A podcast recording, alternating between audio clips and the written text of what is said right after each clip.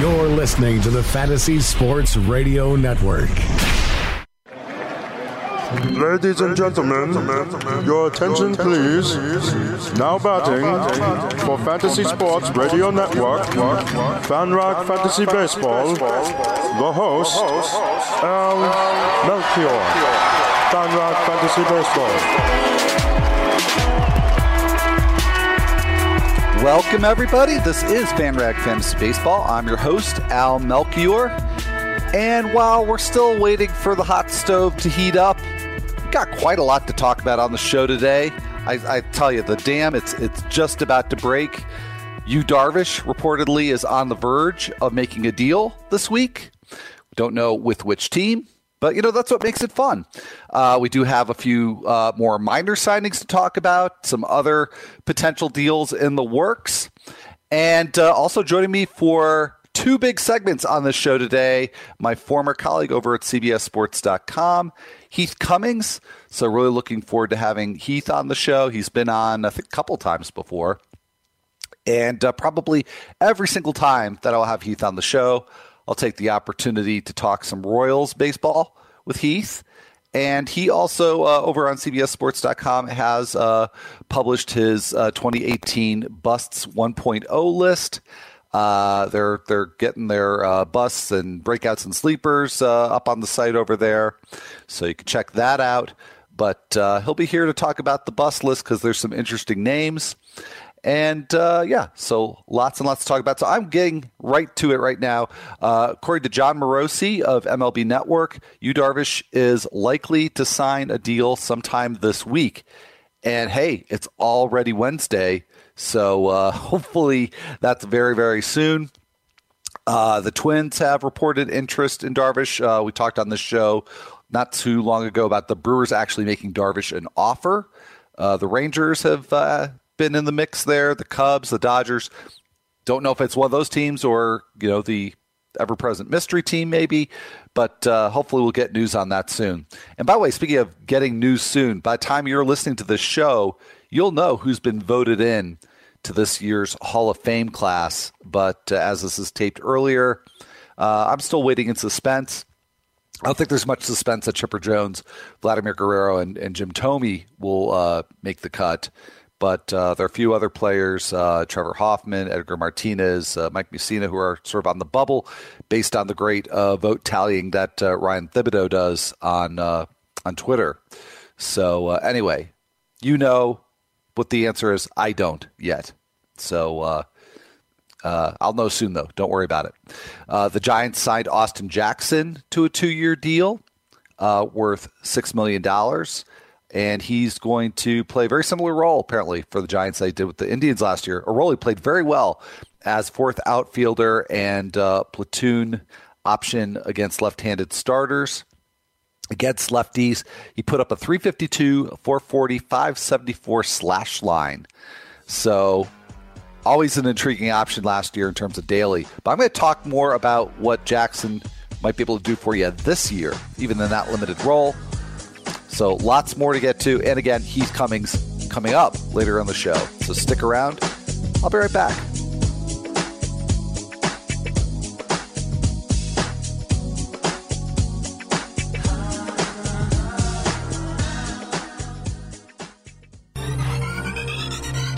Did you know that you can listen to this show live on the award winning Fantasy Sports Radio Network? Listen on the iHeartRadio app, the TuneIn Radio app, or download the Fantasy Sports Radio Network app. The Fantasy Sports Radio Network is the only totally free 24 7, 365 Fantasy Sports Network of its kind without a subscription. Check out YouTube Live on the Fantasy Sports Network YouTube page and participate in the programming there, where you can ask questions, discuss the topics with other fantasy enthusiasts, or tell everyone that you disagree. Call into your favorite show and ask your question. The number is 844 84 FNTSY. That's 844 843 6879. The Fantasy Sports Radio Network, your free fantasy source 24 hours a day.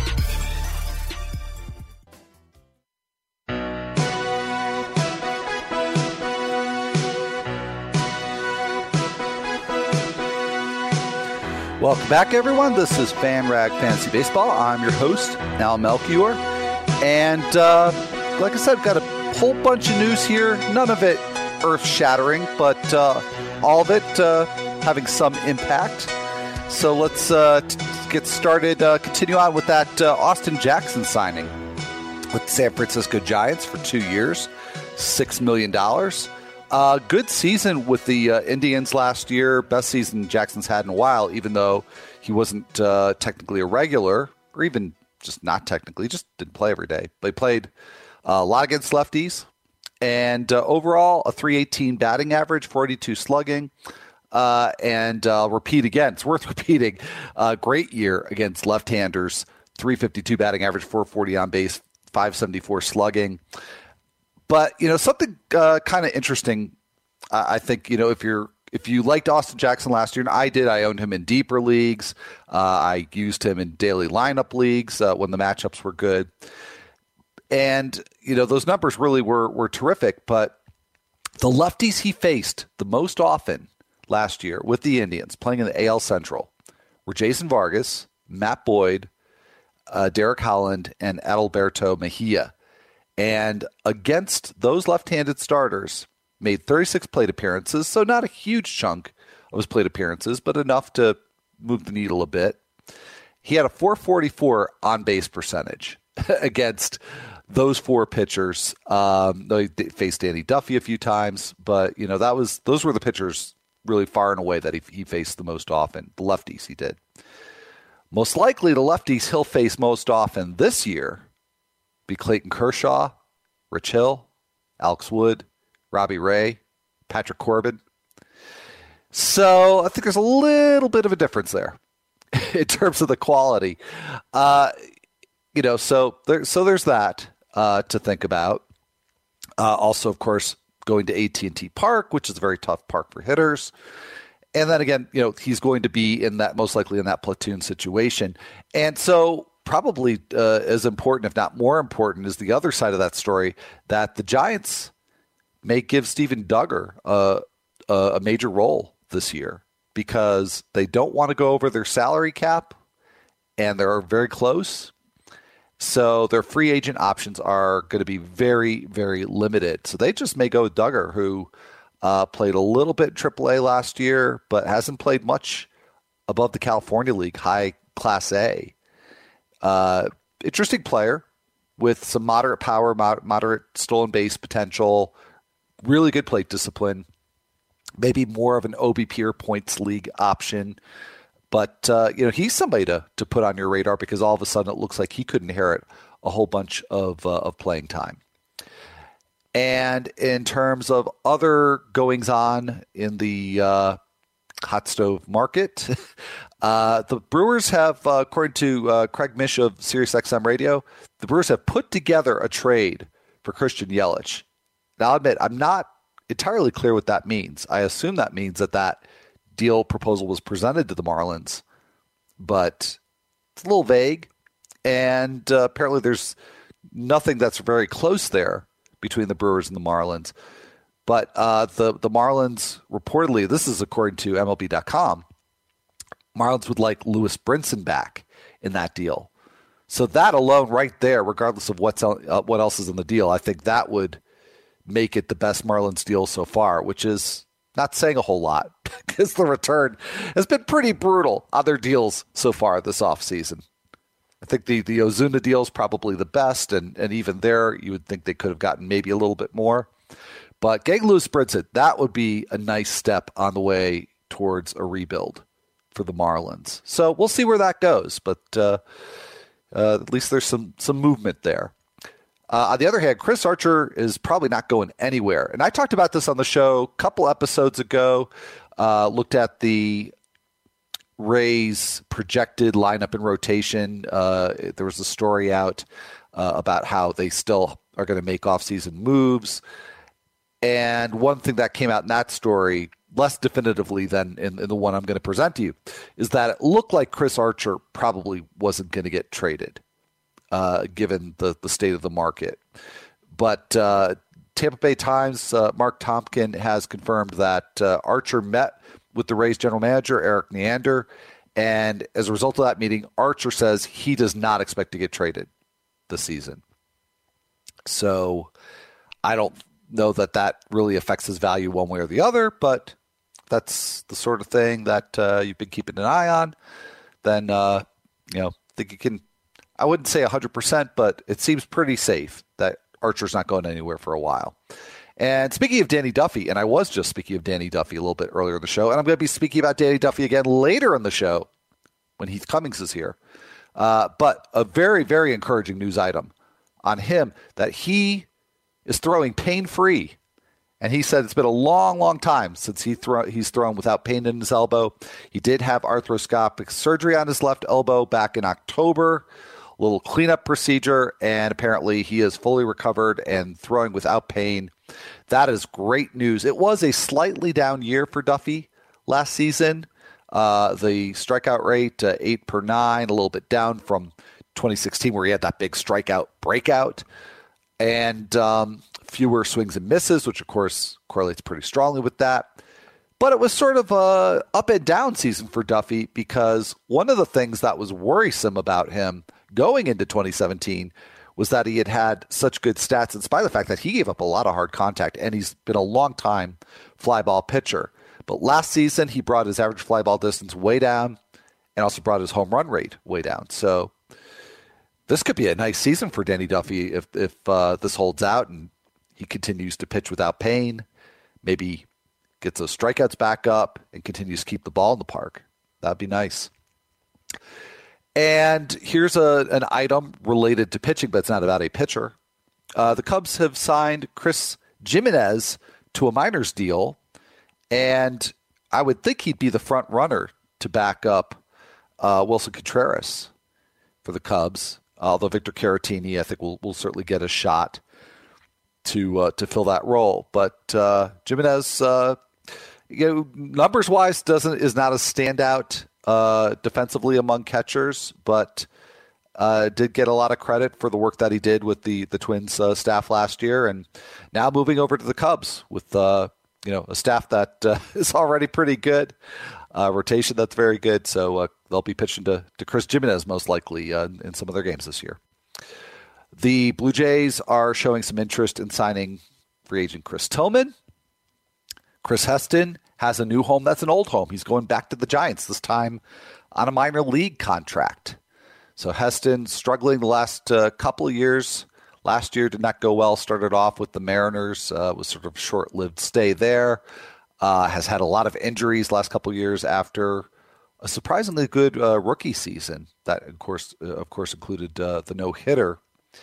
So he'll try to regain his prior form, return to prominence with the Giants once again. Jon Singleton, not good news here his third failed drug test, uh, uh, test for drug of abuse. The first two were for marijuana. I have not seen any reports as to whether or not this third failed tra- drug, drug, test is also for marijuana. Uh, regardless, uh, that comes with a 100 game suspension for Jon Singleton, who was a really exciting prospect a few years ago and has really uh, seen his career derailed. Um, so, of course, that's it's been well documented his uh, struggles with uh, marijuana addiction. So, uh, another suspension for uh, for Jon Singleton, and also another suspension within the Astros system. So, kind of a a rough day of news for the Astros. Uh, Dean Deetz, uh, who's served as both a starter and reliever in the minors, got an 80 game PED suspension. In much better news, Trevor May, a friend of the show, by the way, uh, guest on the show. Uh, I think about this time last year, actually, or maybe a little bit later. Uh, anyway, Trevor May had Tommy John surgery last spring. For the first time since that surgery, just earlier today, posted some video on his Instagram account, tweeted it out. Uh, so good news for Trevor May, and uh, maybe we'll see him back again on the mound for the Twins uh, early in the season. Probably not, I would think, very unlikely for opening day but maybe uh, the month of May for Trevor May uh, in a return. So uh, keep our eyes on that one. And finally, in uh, Twins news, uh, Glenn Perkins has retired. So a very good closer for them a few years back. became a full time reliever in 2011, amassed 120 career saves, and as a full time reliever, posting an even 3.00 ERA. So, fine career for Glenn Perkins uh, that's now uh, come to an end, and he's going to go uh, work in the Twins front office. So, uh, be sad to see him go, and, and, reportedly a really, really good guy too. So, anyway, uh, that's it for now. Got to head to break, and when we come back, I'll be joined by Heath Cummings, and that'll be pretty cool. So, we'll talk about his bust list, talk about the Royals, of course, and a few other things. So, stick around. We'll be right back.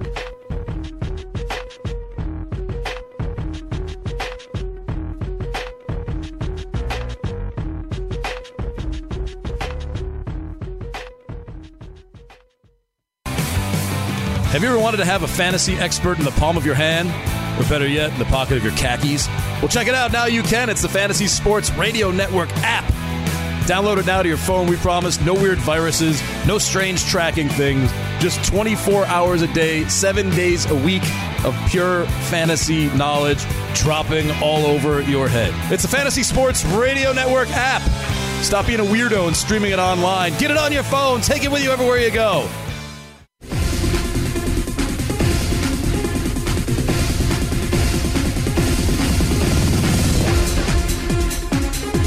Welcome back, everybody. This is FanRag Fantasy Baseball. I'm your host, Al Melchior, and it's that time. Been talking about it first couple of segments of the show. It is time to welcome back Heath Cummings, known big fan of techno music, apparently. Heath, welcome to the show. This reminds me of a terrifying night I spent in a Chicago nightclub uh, about a decade ago, and that's all, all of the story I can tell. All right. Well, yeah, because uh, we don't want to scare everybody. I don't want to get scared. Yeah, it was. Uh, I'm I'm starting to to shake just a little bit thinking about it. It was bad memories, Al. All right. Well, I'll change the topic for you because actually I said something that wasn't really accurate on the last segment that I have to clear up. I said Greg Perkins was going to work for the Twins front office, and I got it wrong. He is just the Twins are open to giving him that uh, opportunity. So you can, you know, think nice things about the Twins and Glenn Perkins. Well, I, you're probably not going to think nice things about the Twins because uh, you're here to talk about the Royals today. Well, I, I, think there is no better way to introduce a segment with me than saying something that's inaccurate because I'm sure I'm going to do that multiple times. That's great. Well, I'm I'm so happy to set the tone. uh, well, we can we can start, I guess, by uh, uh, you know seeing what's uh, what's real and fake uh, in your uh, your bust lists. And I talked about this a little bit earlier in the show that you and, and Scott White over at CBSSports.com, of course, where I was just a couple years ago, as recently as that. Yeah. doing you remember. Um, you've got your your uh, bust and breakout and uh, uh, sleeper lists. Uh, eh, now, do you have all the 1.0s up, or, or, is that in progress right now? I have all of the 1.0s up. My bus breakouts and sleepers have been up for almost a week. Scott is uh, diligently working on his, and I believe the plan is that Scott's will all arrive next week. So, uh, yeah, it's it's exciting times. It is. Well, I you know, it is one of my favorite times because it's. I've said it several times on this show. It's it's a time of discovery, and uh, you know, going through all the stuff that we we might have missed last year, and uh, you know, trying to get it right for this year. So, uh, we're going to start with your bus list, and you know, it was like old times, Heath, because I, I, saw a lot of the names on there. and I disagreed with a lot of them. so uh, we, we, that's the way we work. so I figured we'd focus on a few of those. And I think it was actually just on, it was on just the last episode of the show on Monday. And I did a, a segment uh, called Am I Wrong to Think? And I talked about five different players where I, I went through this discovery process and I saw something statistically that completely uh, it didn't necessarily change my mind, but it might have blown my mind. Something I didn't realize. And Jonathan Schoop was one of those players and I saw a lot of early hype on Jonathan Schoop, uh, you know, based on a, an apparent breakout season last year that I initially dismissed. And then I looked at uh, his distribution of batted balls and saw that he did do a better job in making solid contact last year. But you don't uh, you don't like him this year, so why not? Yeah, and like for me, it really and and I I don't like this, I guess, but busts and sleepers are so dependent on the perception of everyone else. Mm-hmm. I believe it was you that two years ago really liked Jonathan Schoop as a sleeper. And I, he had definitely over the last two years has earned um, whoever thought that passing grades an A, an A even. But now we're to the point to where not just are we viewing his breakout as real, but he's being viewed as a, a top five, top six second baseman by some. Mm-hmm. And I don't know that I see that. There were improvements in the batted ball profile last year, but I still think at the end of the day, he's more of a 270, 25 homer type guy. That greatest attribute may be that he's played 160 and 162 games the last two seasons. Maybe, maybe even a little bit like what we used to say about Adam Jones, whereas Adam Jones was just always there. And so at the end of the year, his numbers would look good or maybe even great. Schoop had a great year last year. I think the run production numbers you can count on falling more close to that 2016 range where they're in the 80 to 90 range. I don't think the Orioles offense is going to be exceptionally good this year. I expect the batting average to fall down to around 270, and I think he's a mid 20s homer guy. That's a fine starting second baseman if you wait late in the draft. I just don't think it's worth top five, top six second base ranking. Yeah, and I can agree with you there. Uh, if you know, and, and that's you you pointed this out correctly that it depends so much on the perceived value, which can vary greatly from league to league. So it's all where these guys fall to. But I, I'm going to have a hard time not seeing Ian Kinsler unless unless perception changes dramatically over the next month or two. Uh, not seeing Ian Kinsler is a great value this year. He's one of the guys I really like a lot going into this year. He made your bust list. So what don't you like about Ian Kinsler? Well, I, first off, I have to know where do you fall on the um, Detroit hard contactometer and the accuracy of that. Because if you just look at like Ian Kinsler's batted ball profile from last year, and then you see that he had a 244 BABIP and he only hit 22 home runs, and you're like, well, man, he just had a really unlucky year. He he ought to have a bounce back year, 37% hard contact and only a 10% home run to fly ball rate. But you can make that argument for like half of the Tigers from last year. yeah, and I am and skeptical. Have, yeah, there have been several several pieces I've read talking about how it really just looks like Detroit's. I don't know. I could. I don't think it's a gun. I, I don't know exactly what instrument they're using to measure that, but it seems like in Detroit, whatever instrument it is, it was not working properly. Yeah, no, I, I definitely. Uh, you know, I know there's um, not consensus about what, what that all means. But I, I think right. at the very at the very least, I'm skeptical because you're right. It's such a clear so, pattern that uh, up and down the lineup, Castellanos, uh, Cabrera, Avila, uh, you know, they, they uh, those home numbers are just crazy for them. Um, so, so, so, then, I, if I if I take yeah. that out of consideration, I'm just looking at a guy that's going to turn 36 years old this year. It's a middle infielder that I I just don't know what he's going to do exceptionally well. Was there was that like I expect that drop off that, that started to show last year may just be a sign that we're moving towards the end. Okay, but other than the BABIP, what what was what dropped off last year? Because the plate discipline was very good. Um, he used more of the whole of the whole field last year. Um, um you know, skill skill wise, it was the, it was the BABIP. Yeah, and it's the I'm extra sorry. base hits. Okay. So it, it, it, he looks more like a singles hitter with. I mean, he he had 22 home runs. I don't want to sell him too short. Over 613 plate appearances in today's environment, that's not anything to write home about. But he wasn't a terrible home run hitter. But if a guy has 22 home runs and then just 25 doubles, there's not a lot of extra base pop there, and a low batting average to go with it. It's just hard to get too excited. He might.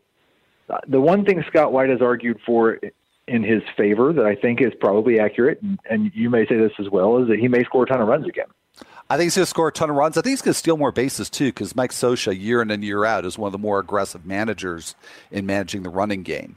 So I, I think it's a good move uh, from Detroit to Anaheim for him. Yeah, it may be.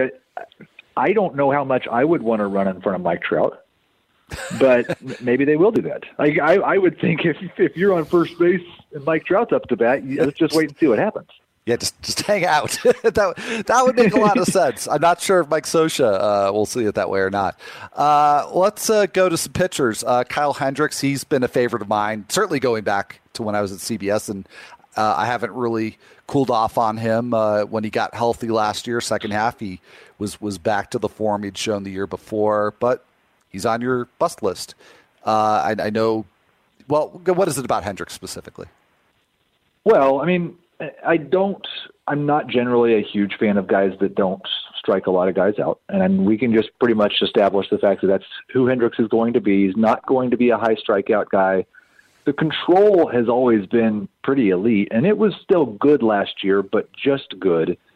And I think it has to be great for him to justify where what other people are expecting from him. If you're talking about Kyle Hendricks as a pitcher that's helping you fill out your rotation I think that's fine. But I, I feel like he's being viewed as more of a surefire number three starter. And I just don't know, without the strikeouts and without much of a guarantee of getting over 190 innings, I'm not sure how likely it is he's a top 35 starting pitcher. Well, let me throw two things at you. And one is related okay. to that that status of him, you know, being viewed as a, a solid number three starter. I mean, pitching beyond the number one and number two starters is just awful. I mean, not necessarily awful, but they're they're you know, flawed is, is a better word, right? Because there's some very high upside guys, uh, and then there's you know guys like Hendricks that I think are are more reliable. Um, but yeah, they they lack the upside. So it's you know by comparison, there's there's much more risk there. So I think given what the alternatives are at that point, um, you know, I, I'm fine with Hendricks. I'm more than fine with Hendricks as a, as a number three guy. And the other thing is, okay, so you're saying you've, you've got, as most of us do, a bias towards high strikeout pitchers. Um, I, you know, I've talked on the show. I want this this show to be the home of pitchers that give you value but don't give you a lot of strikeouts. That's that's the niche I'm carving for myself here. Uh, so, uh, so you I mean, really hated my bus list. Yeah, a lot of it, yeah. But I think I was pretty upfront about that at the beginning. well, I, I, have a feeling I know who's next then because he doesn't strike anybody out. Uh, probably, yeah. But um, you know, something. But isn't there something we said that okay? If you're looking for value, and so many people look for strikeouts, why not look for somebody who's got a, a pretty good track record with minimizing damage on, on balls in play? You know, um, because one of our first arguments, I think, was Dallas Keuchel. Yep. And he he has, for the most part, been able to do it. He's had some ups and downs, um, but at least Dallas Keuchel's thrown a bunch of innings. All right. Well, you know what? I'm sorry, Heath. I'm going to have to ask you to hold that thought. Fortunately, you're staying for another segment. So um, we'll talk more about uh, pitchers who don't strike guys out, but we're going to do it right after this break.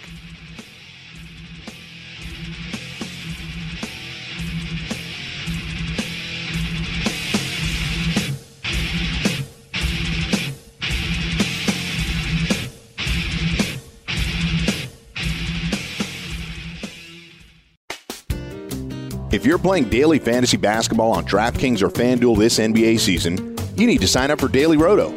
Built by a team featuring millionaire maker winners and live final champions, Daily Roto's customizable projections, podcasts, strategy guides, and lineup optimizer will help you compete with the pros in a fraction of the time.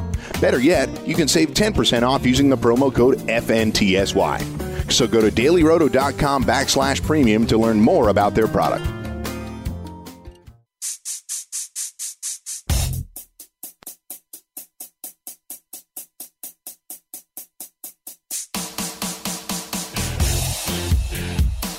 Welcome back, everybody. This is FanRag Fantasy Baseball. I'm your host, Al Melchior, and joining me for a second big segment from CBSSports.com, Keith Cummings. So thanks, uh, Keith, for sticking around. Hey, anytime that I can uh, spend time with Al Melchior, I'm going to take advantage of it. Wow. Okay, well, uh, I will tuck that away because I'm want, want to have you back on the show. I really appreciate it, Heath. uh, and it's good. It's great. It's great to always. Uh, I, I, I, miss these uh, these chats, so I'll uh, try to make them more frequent. Uh, but yeah, we were talking about Kyle Hendricks. We were talking about pitchers that don't excel in strikeouts. I made an argument in terms of finding value, zigging while others zag. And and I think you knew where I was going to go, and, and, in the interest of kind of speeding things up and getting to other things, uh, we'll lump him in with Michael Fulmer, who is also on your uh, your bus list. I understand Fulmer's got the additional health uh, risk, uh, you know, so he's a, a, bit of a different category. But you know, whether we're talking about Hendricks or Fulmer or out into somebody like Tanner Roark, um, you, you started to you know use the example of Dallas Keuchel, and then uh, unfortunately uh, I, I, cut you off because that's that's just what I do here. Um, so, what was uh, if you could finish the thought? Uh, what what was the argument you were going to make about that that classification of pitchers? When Dallas Keuchel has a good year, you can see him go 220 innings and then give you that great ERA and win a ton of games and show we thought at times great control. Tanner Roark, two years ago, 210 innings, also has a 198 inning season. My, that's my biggest problem with Michael Fulmer is I went into last year kind of thinking Michael Fulmer could be one of those guys, and he still could. But I don't like a guy that's striking out seven per nine.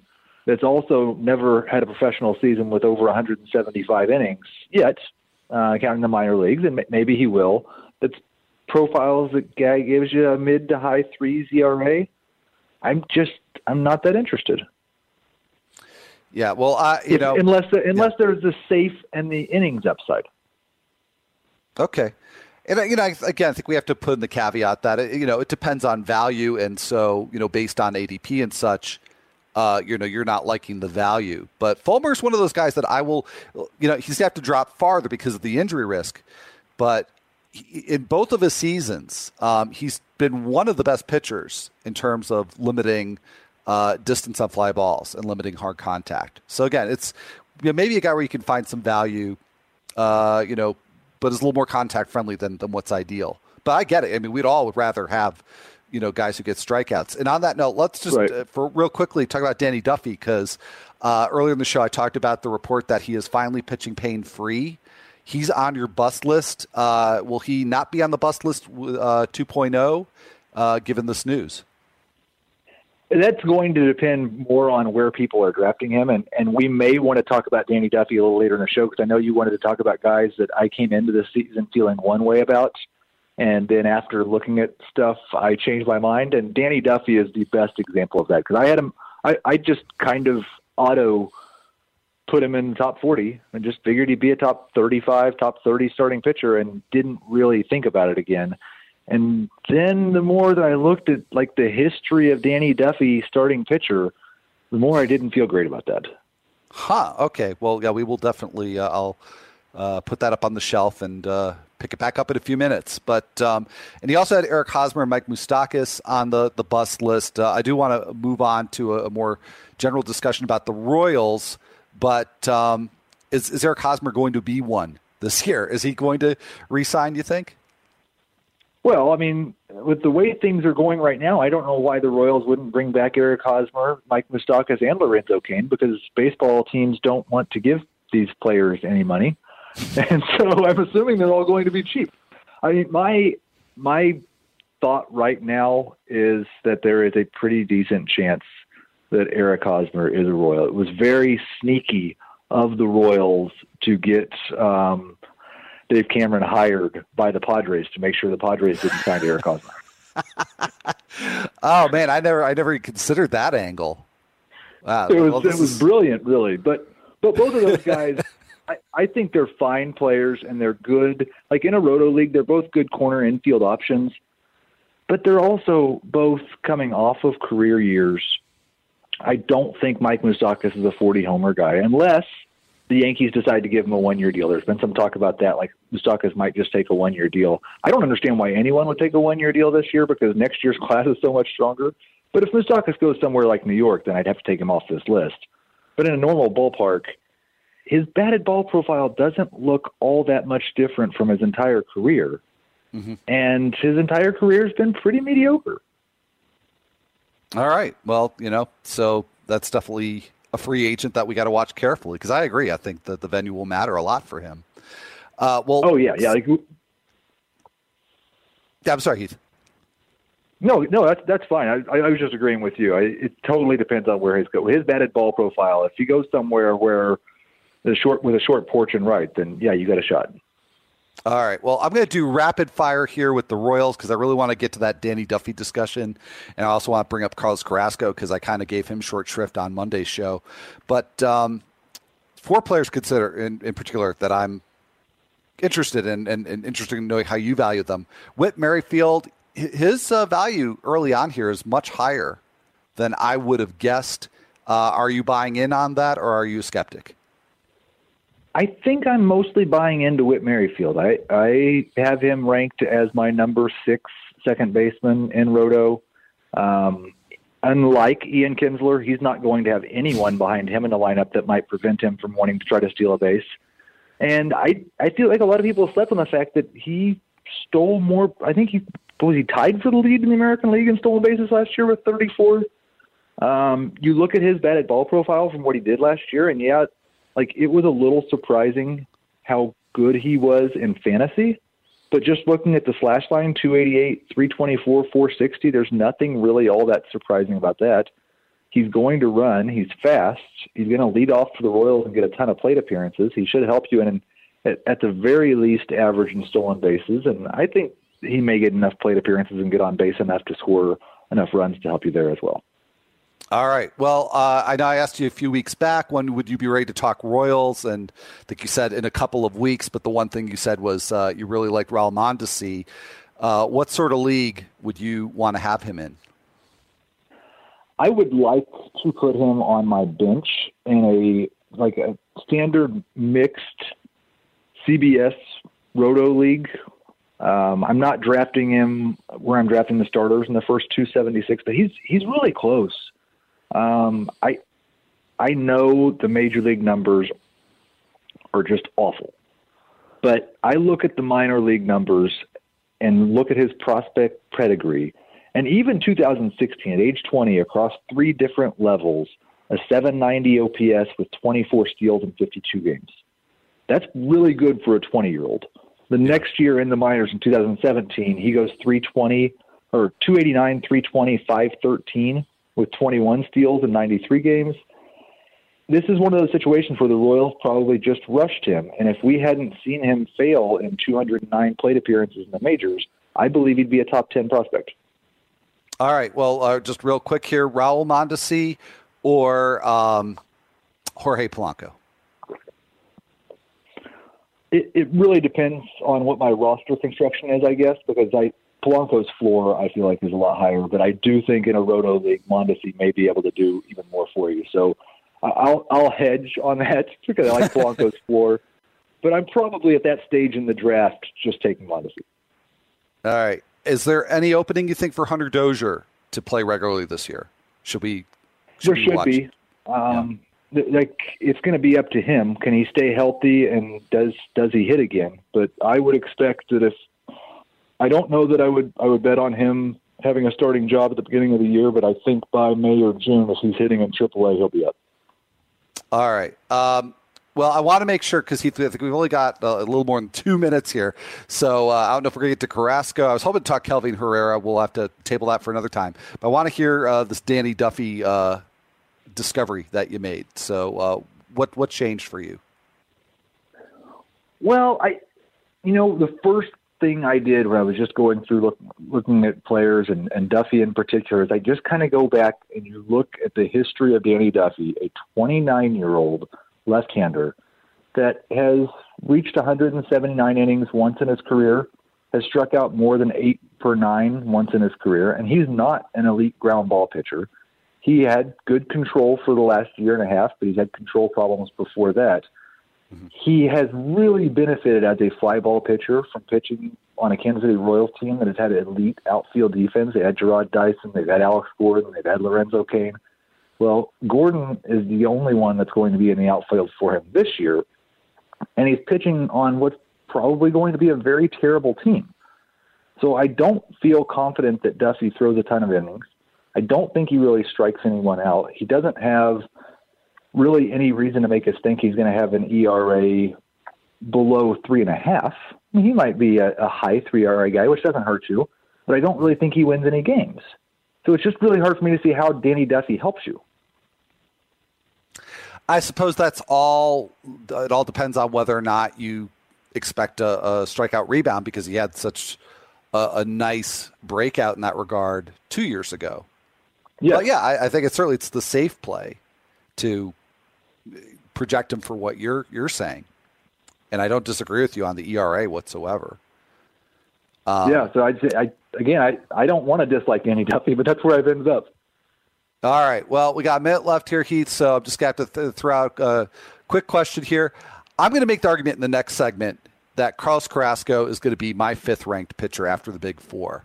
Um, I like the the innings potential better than most of the other candidates, uh, and I think that the the peripherals are you know right there with anybody else's, uh, maybe save for Strasburg.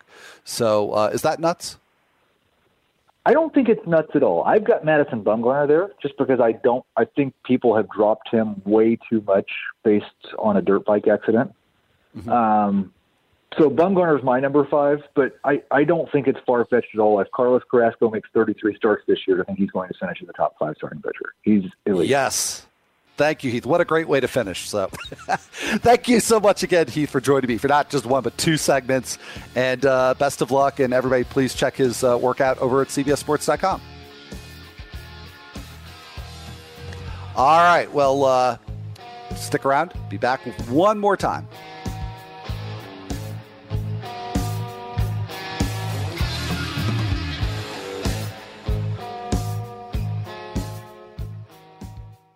Playing daily fantasy basketball this year? Consider Daily Roto your go to resource. Whether you play on DraftKings or FanDuel, Daily Roto's customizable projections, podcasts, strategy guides, and lineup optimizer will help you compete with the pros in a fraction of the time. With a team featuring millionaire maker winners and live final champions, there's no better place to get your NBA DFS content. Better yet, you can save 10% using the promo code FNTSY. So go to dailyroto.com slash premium and learn more about our awesome product.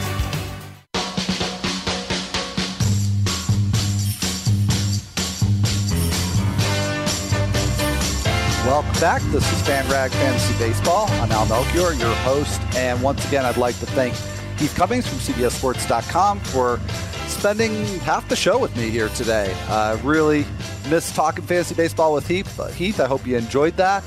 Uh, and I will do my darndest to get him back on here again uh, sometime soon.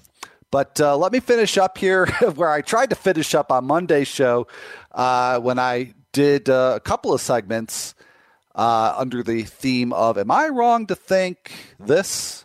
Uh, and one of the this is was Am I wrong to make Carlos Carrasco my top rated starting pitcher outside of the big four of uh, Kershaw, Scherzer, Sale, and Kluber? And I got to tell you, with with each day uh, that since I, I first considered this, I, I feel better and better about it. I was also glad to have Heath uh, affirmed that a little bit, but you know he made the interesting point that uh, you know we, we may all be sleeping on Madison Bumgarner. He's clearly one of the top candidates. I would say, uh, you know, Bumgarner, Carrasco, and Strasburg are really the three that I've considered. Uh, I'd say you know Jacob Degrom maybe a little bit behind those three, but Bumgarner, uh, you know he's he's obviously had the the long history of being uh, an absolute workhorse uh, very good control, uh, strikeout rates that uh, you know the three seasons before, really four seasons before uh, last year with the the injury, uh, as Heath mentioned, uh, you know, sort of a, a freakish dirt bike injury. you know, so it's hard to argue with that. But with Bumgarner, it does worry me. First of all, the context of pitching for the Giants, great ballpark, but not necessarily even with the improvements, great run support. Uh, but the fly ball rate has been on the increase even before last year and he had a very high strand rate in, in 2016 that I think masked what could have been a, a notable spike in his ERA. So, uh, yeah, I, am just I'm I'm a little worried about Madison Bum, Bumgarner this year, and is he going to be fully healthy?